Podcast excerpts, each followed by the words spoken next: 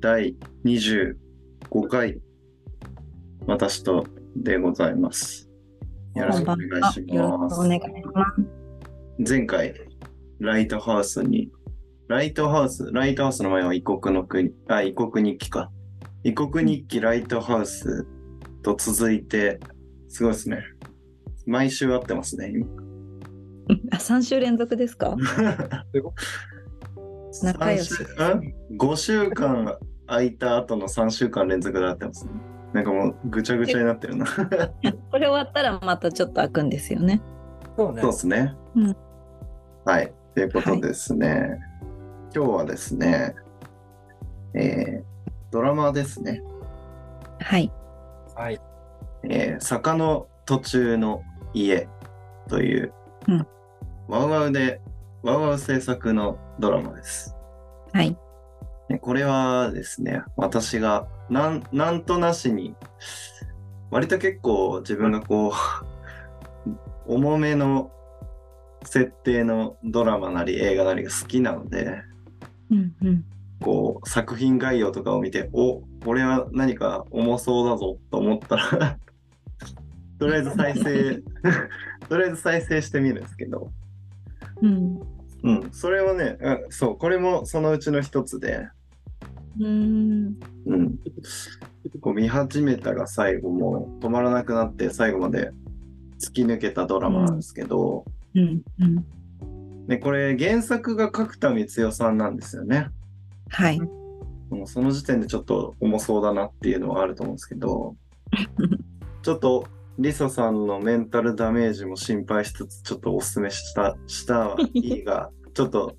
大丈夫かなと思いながら思ってたら案の定ねあのリサさんのご家族も先に見られていたようで、はいあ。の夜見るなって言われ てお前は夜これを見ちゃいけない。強く止められて。そう朝朝かしかもしかも今日の朝一気見してきたという、君。これ見るために午後はちょっと予定があったんで私朝6時に起きて、 それもどうかと思うけどね、なんか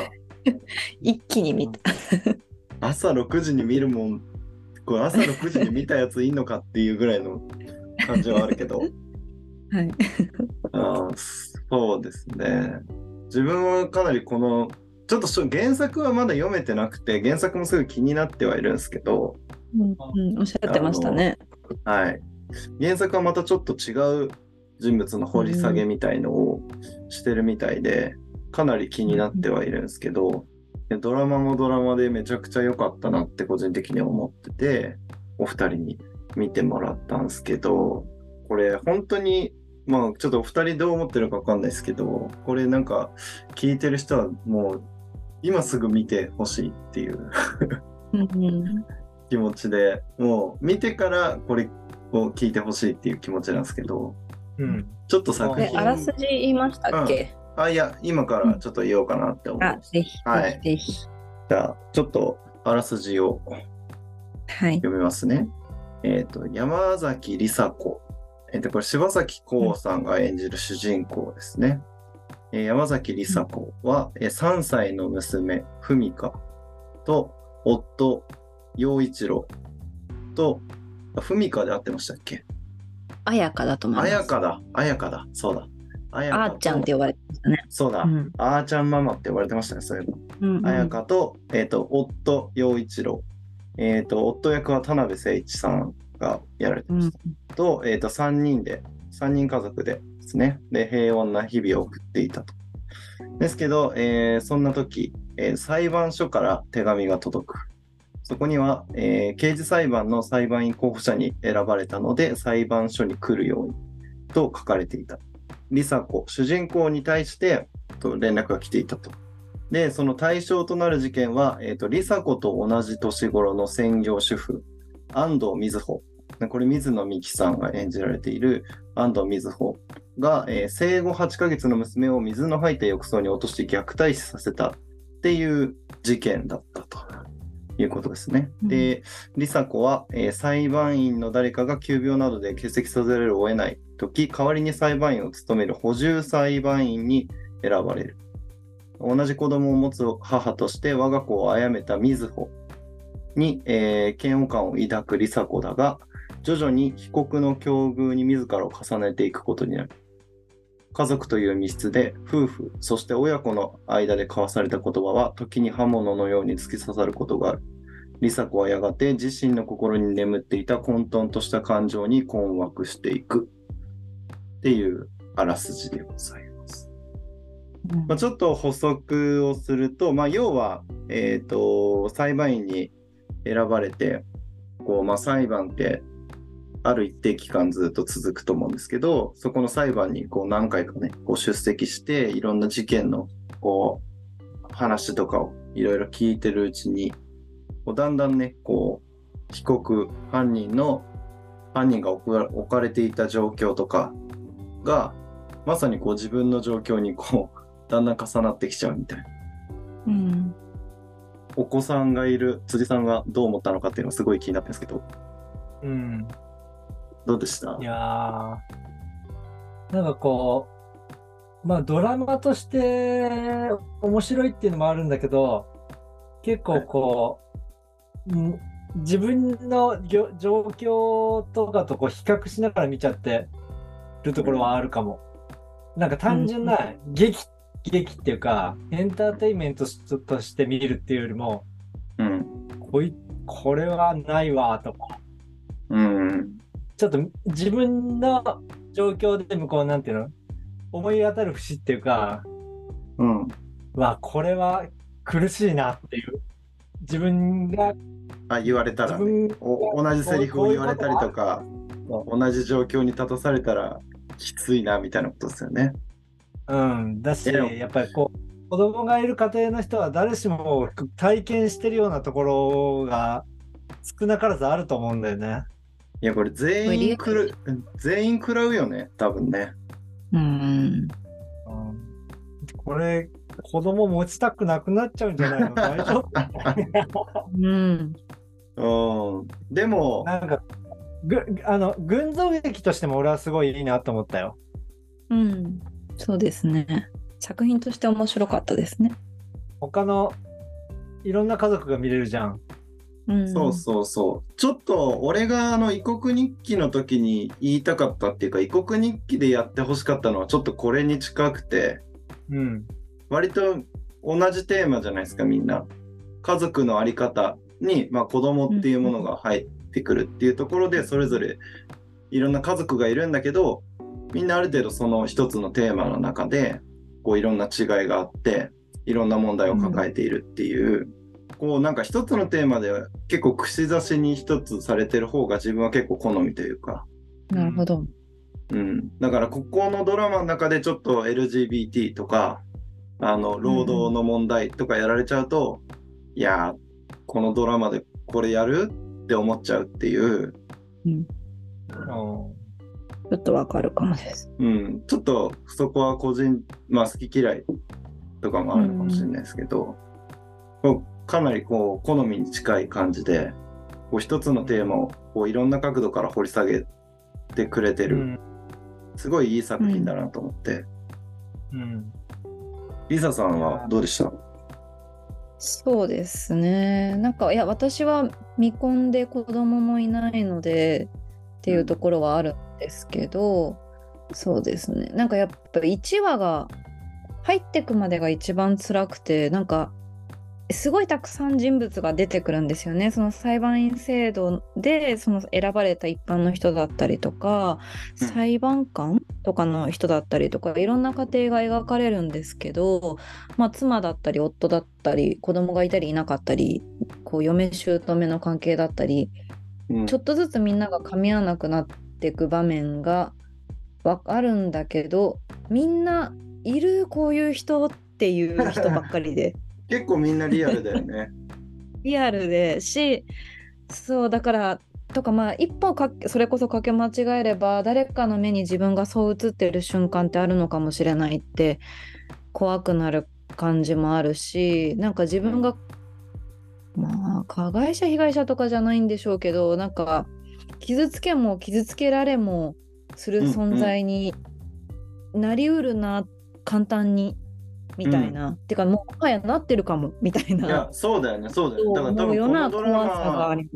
マ、まうす。んうんこのドラマのなんか一つのテーマとしてこう刑事責任みたいなとこがあると思うんだけどなんかそこを全然その犯罪の当事者じゃないんだけどこう誰もがこうう被害者であり加害者であるっていうそことが結構このうか大きいテーマの一つですよねこの作品に。 そうだから初めはなんかそのあいるいるこういう人っていうのムカつくマジでって思いながら見てたんです けど誰誰が一番ムカつきましたえ旦那あ の田辺誠一さんが田辺あ誠ー一ムさカんつくこいつねって思いいよねいいよねあのムカつき度合いあーでいるでしょああいう人いいよ悪気ねなくああいうめちゃくちゃうまかったよねがから全然いるし全然なんか、まあ、いい旦那さんって言われるだろうなあの人っていう感じの人でムカつくタイプの人だなって思ってそうだよねなんかあのうん被告の旦那さんもそうだけどさ多分なんかもしかしたらモラハラ夫みたいなのはちょっと共通点として一個あるのかもしれないけどさ、結構みんなが求めてることをさらりと普通に言えたりさできたりするよね。そうしなんかそういう旦那さんが外からは褒められたりすると余計その女の女の人っていうかまあだけじゃないんでしょうけど、一緒に暮らす人はね貶められていくだろうしでそうムカつくってなる人いっぱいいるけどそのムカつくって思う人にもいろいろ事情があったり弱みがあったりとか、まあ、その人もちょっとこう被害者というか傷つけられてたりする部分があったりとかっていうのがうんあるんだなっていうのが話が進むにつれてこう分かっていく感じはまあなるほどなとは思いましたけどううんんっていう 感想でしたね。俺あの不倫あの同僚の不倫相手の女の子がすごいうん、嫌だったの、やだあの子も嫌 あの子も嫌すごいよね嫌なな子んばっかか自分の正義の中だけで生きてそうな女みたいな感じですごい嫌な描かれ方してたよね。うんねえ、なんであの子に助けを求めちゃったんだろうあの男の人も。ねえうんでもあの男の人もさすごいさあんまり悪には描かれてないけど言葉の端々にさ女の人ってみたいなさちょっと男と女で分けうた言い回しをすごいするじゃん。うんそこがなん奥かささんがあのお金持ちの育ちの人ですよね。そうですそうですそうです。女の人ってよくわかんないことで怒ったりしますよねみたいなちょっとセリフは覚えてないですけどなんかそういう感じのことを何回か言ったりするんですけど、うんなんかそういうとこがさりげなく描かれてたりとかして、そうですね。うん、そこでなんか問題が膨らんでいくわけじゃないんだけどこうねさらっとセリフのところにそういうとこが含まれてたりして、うんそういう、まあ、差別意識ではないのかもしれないけど、まあ、そう取られてもおかしくないような発言をこう無意識にしちゃってるたりとかうんそういうのってあるよねとかね怖くなりますよね。怖くなるよね。 はい、なんかで 本出当にて。る出てる男の人はでも結結構みんな男っぽい人多いなと思ったけどねなんかいわゆるステレオタイプ男は基本ダメなやつの集合大集合みたいな感じでそうしたね。全員ダメなんだよねあれななんかまあそういうテーマの作品だから仕方ないんでしょうけどちょっとそこに偏りすぎてる感じもありましたけど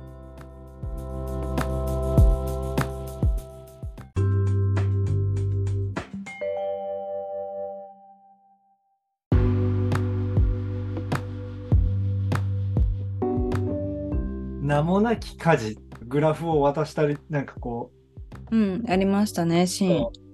う見えないいろんな家事家にあるさ細々とした家事を本当にこう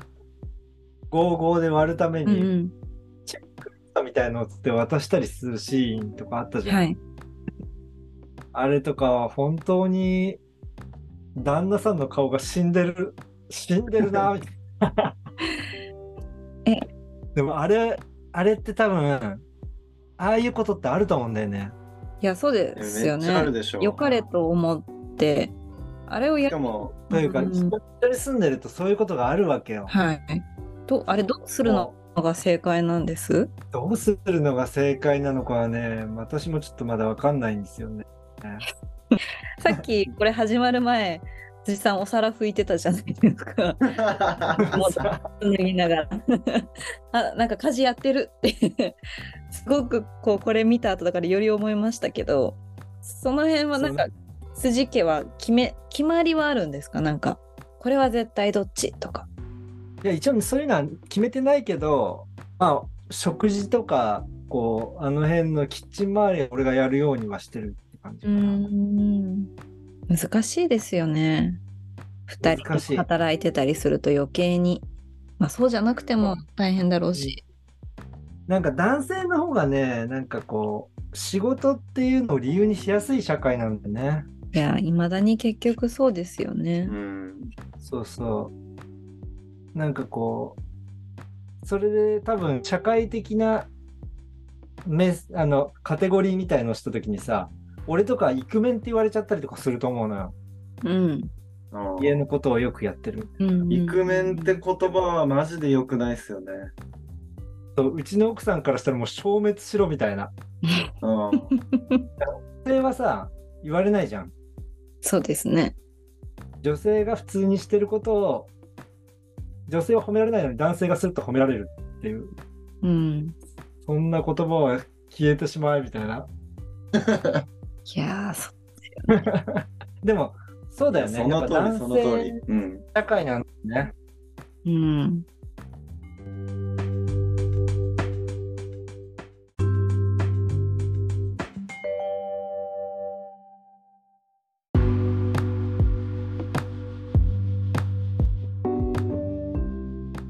結婚するって相手の家族とも家族になるってことですもんね。そうなんだよね。それはもう価値観がね、明らかに違うからな。いやそうですよね一緒なわけがないですよね逆に。一緒なわまあ、けが生育環境が違う時点でもう全然違いますからね、うん考え方が。うん。難しい。正解は立ち入らないなんだけどね。ああ確かに。そうなんか家庭のことって闇だ子育てって闇だからみたいなセリフありましたよね。ああったあった。なんか家族は密室みたいな、なんか、うんう僕んはう言ん、ってたけど、いいことも悪いことも。うん。何が行われてるかわからないからね。うん。だだってあの虐待死させちゃった人も結局はなんかどうだったのかわかんないもん ね。そうなんだよね。確かにそこがなんか好きなんですけど。うん、ああ確かに。なんかあの2回ずつ演じるシーン随所にあったじゃないですかそのあーえっ、となんて言うんです かあちょのラ羅生門的な、あの、そうどっちがなん本か当だった会んだ話み劇たをいな。こういうのがうんこういうのがありましたっていうのをうんこう被告人が有利な喋りなだったのか母親が有利な喋りだったのかみたいなのを2回やって、うんでもどっちともその後できょ供述すると同じ風に聞こえちゃうみたいな、うんああいうのとかもう分かんないしなんならもう同じシーンを見てる2人でさえ違う認識で覚えてたりするんだろうなって思うとうん。だそうかあらりそそううですなよんねだよね。みまだ水野美紀がめちゃくちゃ嫌なやつだったっていう可能性も全然あるっていうね。うんうんいやーでもなんかやっぱ大変だからなっては思う子育てうんうんそれを一人で背負う一人でやるっていう時点でかなり無理があってうん。かつそこになんかいろんなことが加わると変変には余裕でなるんだよなっ ていう。バグりはするっていうそうねで。そう気気が狂うっていうのはうん容易に想像できるっていううん感じ、。自分の体験としても、うん。うんそこでまた周りにね味方がいないというか孤立すると、うんもっと狂いますよね。来るだからこう親の関係とか本当によくしといた方がいいとかさ うん地方に行ったりするとやっぱり大変だって言うよね地方から出てきたりとかうはいんやっぱこう、周りに親族がいないと助けられないああそうですああいう状況ねに。なりがちとか、うん、うんいますね。いやーな。なんかもう本当シングルマザーとかもうなんかね、どんな感じなんだろうっていうのはもう、ちょっと想像がつかないよね。うんどういう一人でこう、子供と向き合うっていうのって、いや本当にすごい。まあこの作品でもすごい語られてますけどやっぱ理解者の必要性っていうかさうん。この裁判の結論というかこのお話の中では一応こう理解者の不在みたいなのがうん。一つ原因とされた感じで終終わってるじゃないです。か。うん。しかも主人公の梨紗子もこう負の感情で支配されそうになった瞬間にこうママ友が「あーちゃんママ」とか言って話しかけてくれたことによって救われるシーンが何回かあるんですけどだからやっぱりそういうね理解者がいるかいないかがこう人生にとっていかに重要であるかっていうう。うんん。ところ確かに。いやそうなんだよ。どう最終話とかどうでした俺結構泣いちゃったんですけどうん。泣きました。まあ辻さんはちょっと泣かないで有名なので泣いてない泣いてあそうなんだですね。かないで有名なんですね。最終話泣かなかったのかな。なんかマ、ジでマジでって言われると、うん、泣かなかったなっていう感じ。いや最後のあなのんか砂浜のシーンとかすごい良かったなと思ってああ、そこじゃなかった かも。そうじゃないのあかなの。まあでも判決理由のとことかもねいいですよねああ、そうですね。判決理由を述べてちょっと確かに。救われるみたいなうん。いやな俺んかは戻ってきていし言うとこが私泣きました。うんあの梨紗子が逃亡してたのがうん具合悪いって逃亡してたけど戻ってきてはいはいはいはい。意見を言うとこ。うん。うんあの浴槽に赤ちゃんを落としたあそこだけが唯一こうそう。共感できないところで、うんうん。うんその他に関しては、まあ、同同情というか共感できるみたいなうことんを熱弁するシーンですよね。うん。辻さんはどうでした最終は。良かったですかいや、よかったよ、すごい。この泣いてないんですけど、いや水野美紀が涙を流すシーンとかすごいいいじゃないですか。ああそうですね。そこも良かったな。すごいいいよね。う。うんん。見て良かったです。総じて。お良かった。うん。すごく見て良かったです。まあでも確かに結婚とか出産とか簡単にできないいや強くなりましたけど。まあまあここの家庭か覚悟 をこの覚悟を持って挑む必要があるっていうことなんじゃないですかね。子育てもですけど家庭怖って思いました。うん。確かにねあのあ相手方の親との関係性とかもまた出てくるからねうん、さっきもちょっとお話に出てたけどさうん、他人が急にまあでもそれこう親族になるっていう、それも込みでまあ見てよかったですけどね。うんうんそうね、なんか、その辺って、いやもうドラマと全然関係ないくなっちゃうけど、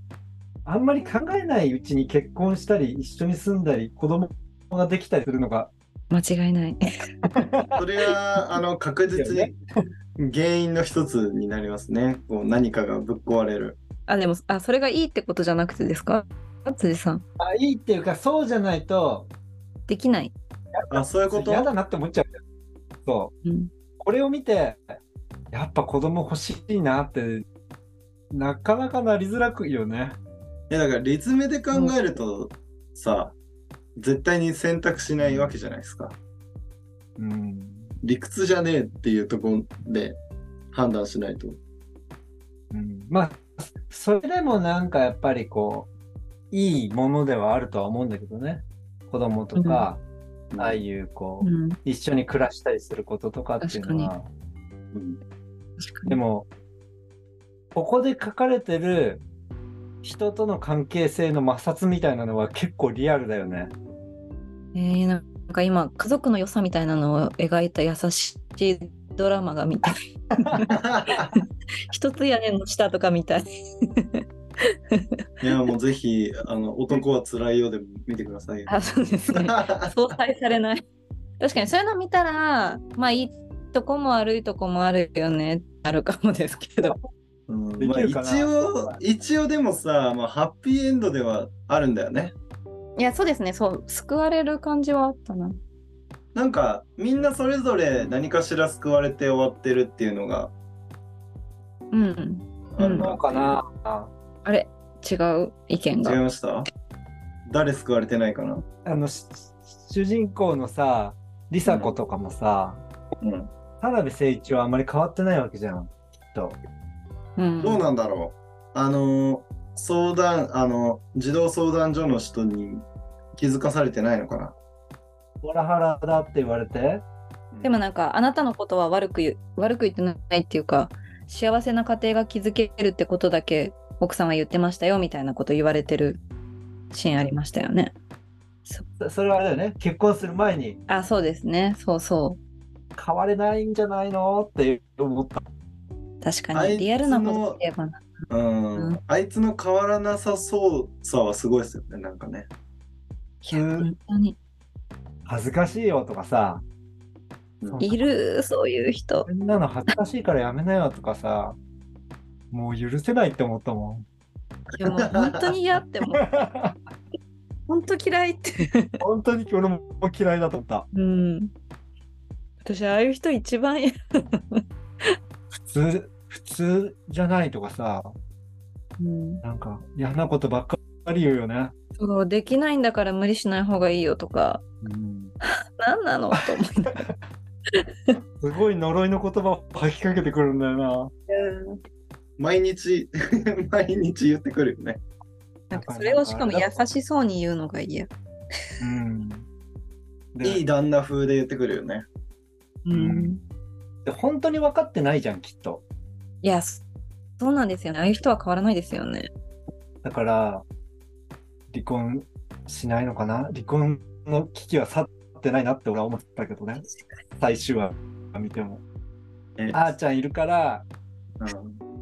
うーん、なんか踏みとどまりそうだけど、みたいな。んいや、なんか怖いな。そのさ、その延長線、あの話の延長線上で言うとさ、親権とかも奪われそうじゃん。うん。 そうだね。梨紗子一人になっちゃうよね、きっとね。うん、梨紗子はね、そのね、自分で自立してないからね。だから仕事に復帰して、神経も奪えばいいと思う。うん。繊細なん、繊細すぎるっていうのもあるけど、でもね、うんあのぐらいの繊細さを持ってる人はたくさんいるだろうし。うん。